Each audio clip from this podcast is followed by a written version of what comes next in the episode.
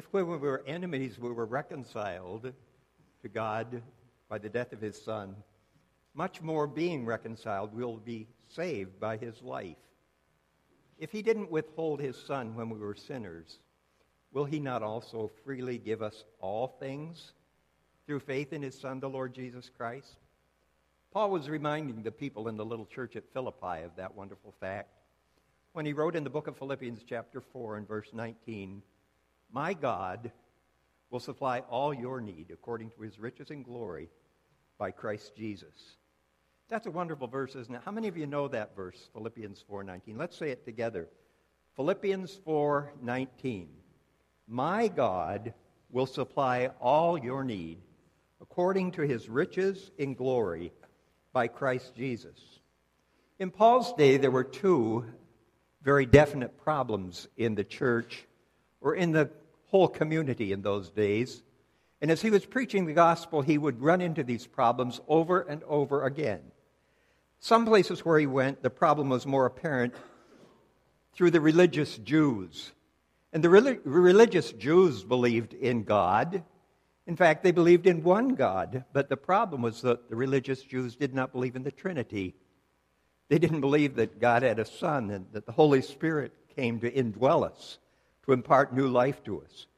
So that was a problem that needed to be countered where Paul went to preach the gospel. But there was another problem also in that many times he would meet, meet the antagonism of the polytheistic pagans. And they would say, Yes, surely we believe in God. But if you'd ask them, well, Who is your God? different per- people would give you different answers.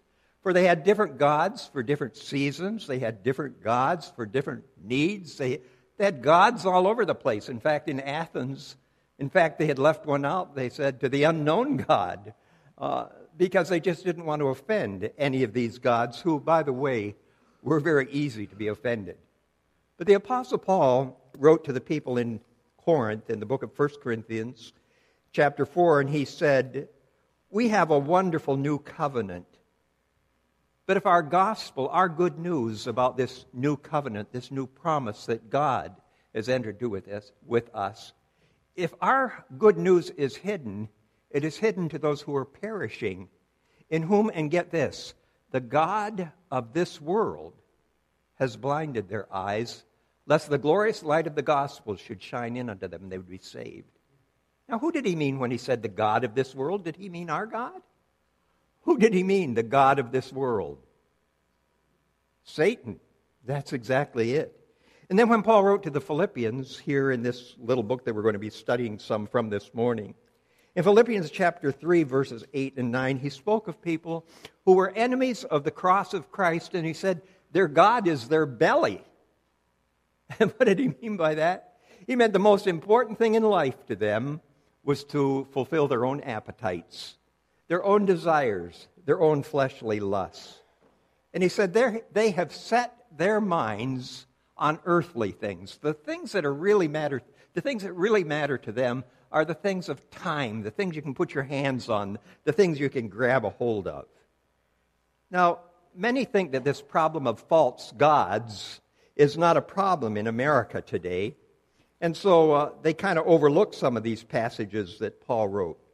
But if you take your dictionary when you go home this afternoon, Old Webster, and your collegiate dictionary, and you'd turn to that little word God, you'd find that there are four different choices that you could have in regard to God. The first choice would be this any of various beings cons- uh, considered as supernatural, having special powers any of various beings uh, having considered to have supernatural powers. But if that doesn't satisfy, there's a second definition. And the second defi- definition is this an image worshiped as God. Something that people set up and they say, well, this is my God. And, and they choose to worship that image. But there's a third one.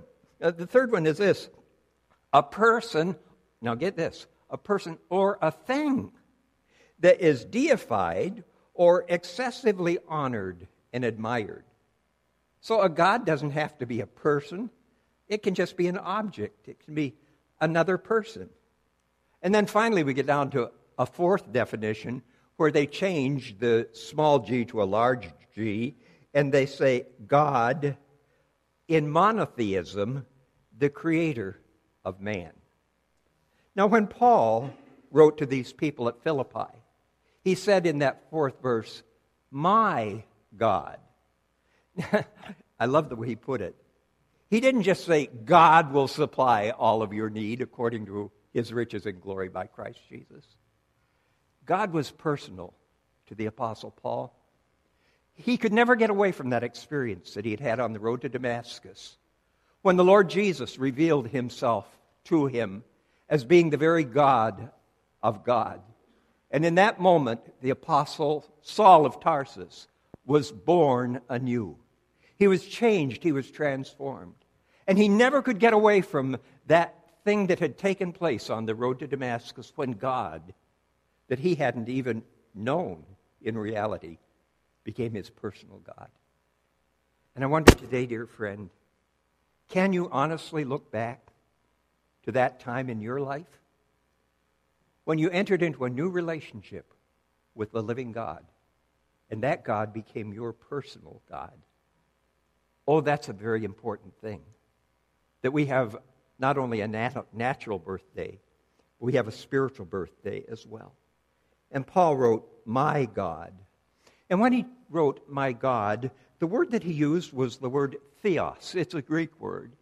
It's the word that the Greek people had used always to describe the one that they worshiped or the ones that they worshiped as being God. Theos.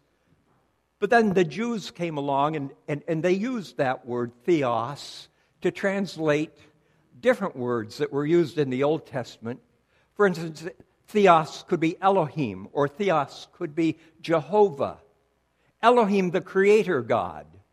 Elohim, the one who entered into covenant promises with his creation, and he's faithful because he's going to fulfill those promises, has fulfilled many of them. But he's also Jehovah.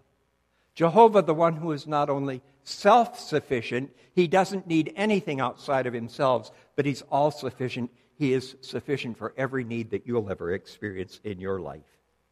And this Elohim Jehovah is the one that the Apostle Paul spoke of. And he said, That's my God, the creator of heaven and earth, the one who has entered into personal relationship with me, and I've entered into a personal relationship with him through the promises that he has made available to me. And he is the one who is sufficient for every need that I will ever experience in this life, or, for that matter, in all eternity. Now, understand something Christianity didn't destroy polytheism by any means, but it certainly denounced polytheism, that those gods are no gods at all. They're not really God.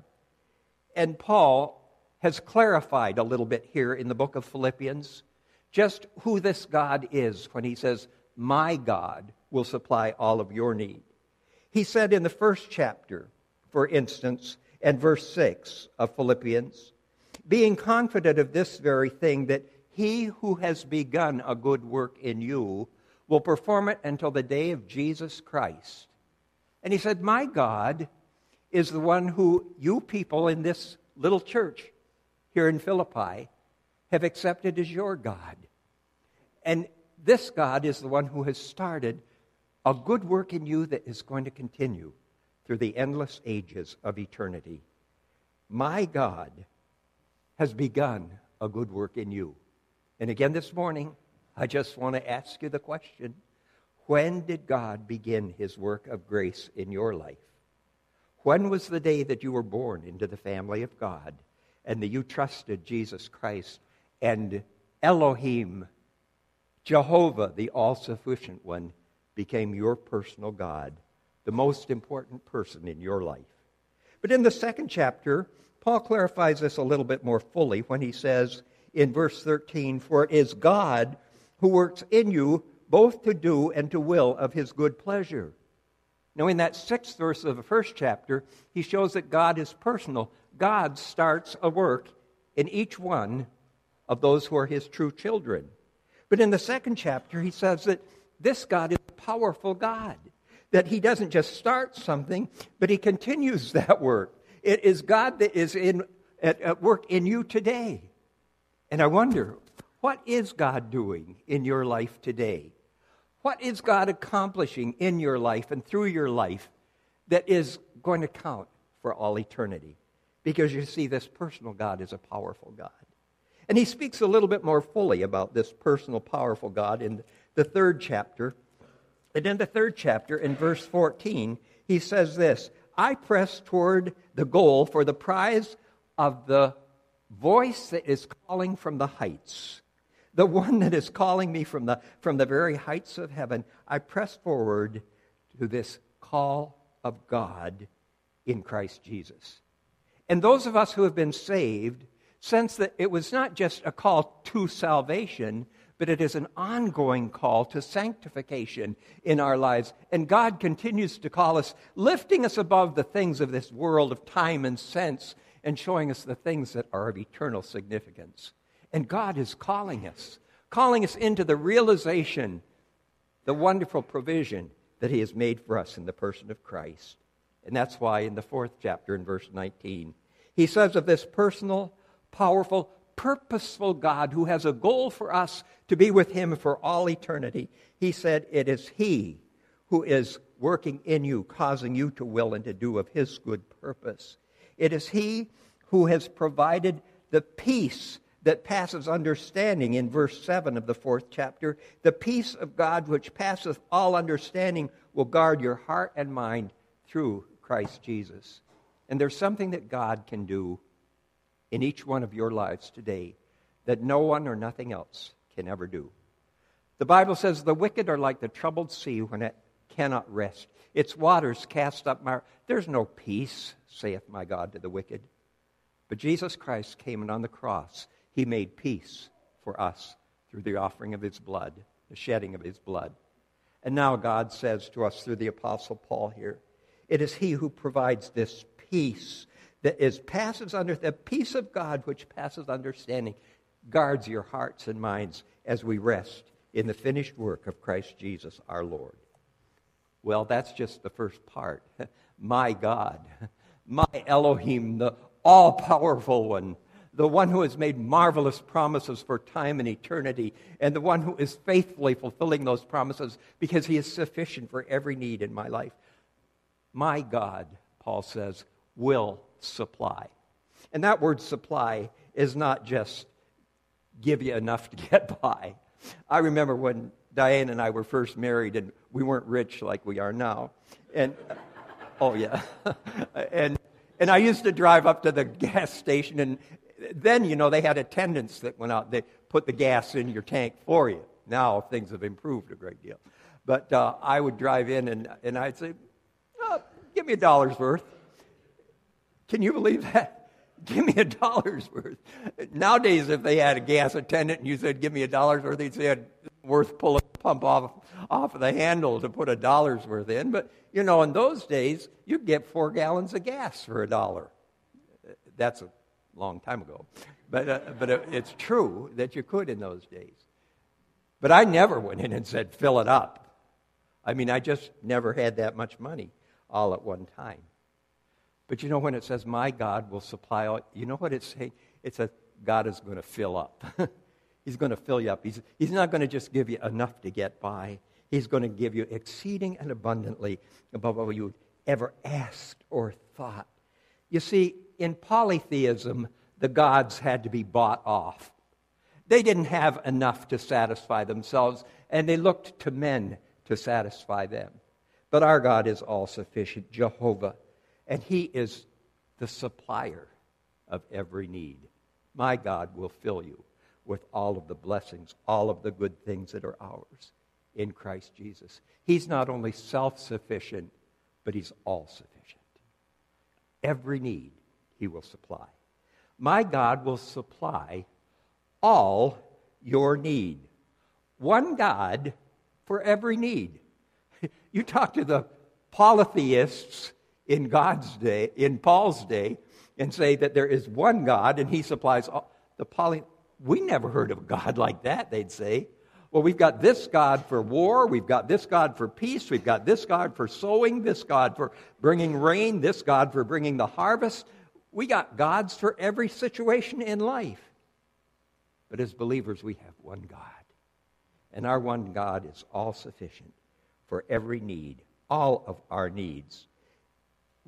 My God will supply, and get it, my God will supply all of your necessities. That's what the word means.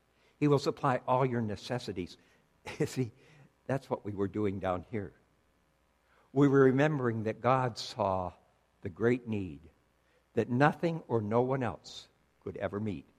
And God said, I'll do it. And my God has supplied all of our necessity, but He does it all. Everything that we need is found in Jesus Christ. Oh, that's why He says in His Word, don't look for your greeds to be satisfied, but only for your needs. That's what God has promised. And in Colossians chapter 3 and verse 1, he says, If you have been raised to newness of life in Christ, seek those things which are above. Now, one time when I was here and I preached to you, you won't remember, but I remember. I preached to you from Ephesians chapter 1. In Ephesians chapter 1, we started in verse 3, and we read down from verse 3 through verse 4. 200 words there, all one sentence. Do you remember that? And what was that longest sentence in the Bible all about? God has blessed us with all spiritual blessings in heavenly places in Christ Jesus. And Paul starts to enumerate to the Ephesians what those spiritual blessings are. And in those 200 words in Ephesians chapter 1, 3 through 14, he lists every major doctrine in the New Testament. Because that's where our needs really are in our fellowship with the Lord Jesus Christ. And isn't it beautiful? uh, though I know that uh, the placement of the books is not necessarily inspired, I do think that the Holy Spirit had a hand in putting the book of Ephesians just before the book of Philippians. So that the book of Ephesians, which shows the wealth that we have as children of God, then goes on to tell us in Philippians chapter 4 that this God, who has blessed us with every spiritual blessing in heavenly places in Christ, will meet all of your need according to his riches and glory by Christ Jesus. If you then be risen with Christ, seek those things that are above and set your affection on those things that are there at, through the throne of Jesus Christ. And in Matthew chapter 6 and verse 33, he says, Seek first. And that word first means the priority of your life must be on the spiritual, not the material not the temporal, but the eternal. Seek first the kingdom of God and these other things. God will take care of that. He knows that you need something to wear, a house to live in, and food to eat. If you seek the things that God wants for you for eternity, God is going to see that what you need in time will be provided. you heard about the little boy, didn't you? That was sitting there and he had this huge apple so big that he had to hold it with both of his little hands. And a man came by and he said, Too much apple for a little boy, huh? And the little boy said, No, too little boy for such a big apple. and you see, that's the way it is with us. We never, we never could exhaust the riches of the supply that God has made for us in the person of his Son, Jesus Christ. What a wonderful thing to realize that God has blessed us with every spiritual blessing in heavenly places in Christ Jesus. God will supply all of your need according to his riches in glory. now, do you understand what's happened here? Why Paul wrote this letter to the Philippians? You see, Philippi used to be a very wealthy town. It was a place where there were gold mines, and people were mining this gold, and they were getting wealthier and wealthier. But the gold mines finally were exhausted. And not only that, but when people came to trust in Christ, they pulled out of the labor guilds, which oftentimes were attached to the false gods. And they no longer would become parts of the labor guilds that were that demanded that you pay tribute to the false gods. And so these people lost their jobs. And so many of the people in Philippi, frankly, they were living from hand to mouth. It was not always an easy experience. And out of their poverty, These people in Philippi heard about Christians over in Jerusalem that had some real needs because of a famine there. And they said, Oh, let us help them. and Paul was frankly embarrassed to take anything from these Philippians because it was out of their poverty that they were giving to supply the need of these people over in Jerusalem. And that's why Paul writes and he says, Oh, it isn't out of poverty that God is going to provide your needs. You can never exhaust the provision of God. My God will supply all your need according to his riches in glory by Christ Jesus. I read this story. I don't know if it's true. You know, most of the stories that are good stories aren't true. And, uh, but I read it someplace, and uh, it was about this reporter that went over to India. And he met this fabulously wealthy man over there in India. And as they were talking together, this man who was literally worth his weight in gold, this man was fascinated by this reporter's ball he had never seen a ballpoint pen before, and he just was fascinated with this. And finally, the reporter said, Well, would you like it? And, and, and the man, would you, would you really give me that pen? And the, well, sure, take it. And then the, the Indian man said, Well, what can I give you? The reporter said, well, you don't have to give me anything. I don't, I don't need anything. He said, that's, that's fine. Just, just take the pen. No, no, no. He said, I really want to give you something too. And so the reporter said, Well, I'll tell you, I, I do play golf. And he said, uh, It'd be nice to have a golf club. And so the, the Indian man said, I'll remember that. I'm coming to America. And he said, I'll remember that when I come to America. A few months later, the reporter gets a telephone call. And here it's this man from India. And he said, uh, Remember me? I'm in your country. And uh, you said that you'd like a golf club? He said, I want you to know I got two golf clubs for you. Both of them are 18 hole clubs, and one of them means they have an in ground pool he had bought the man golf clubs, whole, whole golf clubs, not just one little swinger. But you see, because he was so fabulously wealthy, he couldn't think that one little golf club was going to satisfy the need of that man. And dear friend, this doesn't even begin. Doesn't even begin to describe the wealth of our Father in heaven who will supply all of our need according to his riches in glory, but he will do it. And I'm sorry that they translated it, he will do it by Christ Jesus. It's really in Christ Jesus. My God will supply all your need according to his riches in glory in Christ Jesus. Everything that you need, my friend, everything that I really need is found in Jesus Christ. And all that God waits is for us to ask for that which we really need because it's there for our asking. And God is true to his promise because he's Elohim. He has the power to make promises and fulfill the promises that he makes. And not because we barter and we do something for him and he's indebted to us because God needs nothing from us. He's all sufficient. He's self sufficient, but He's all sufficient. Sufficient for your need today, whatever it might be.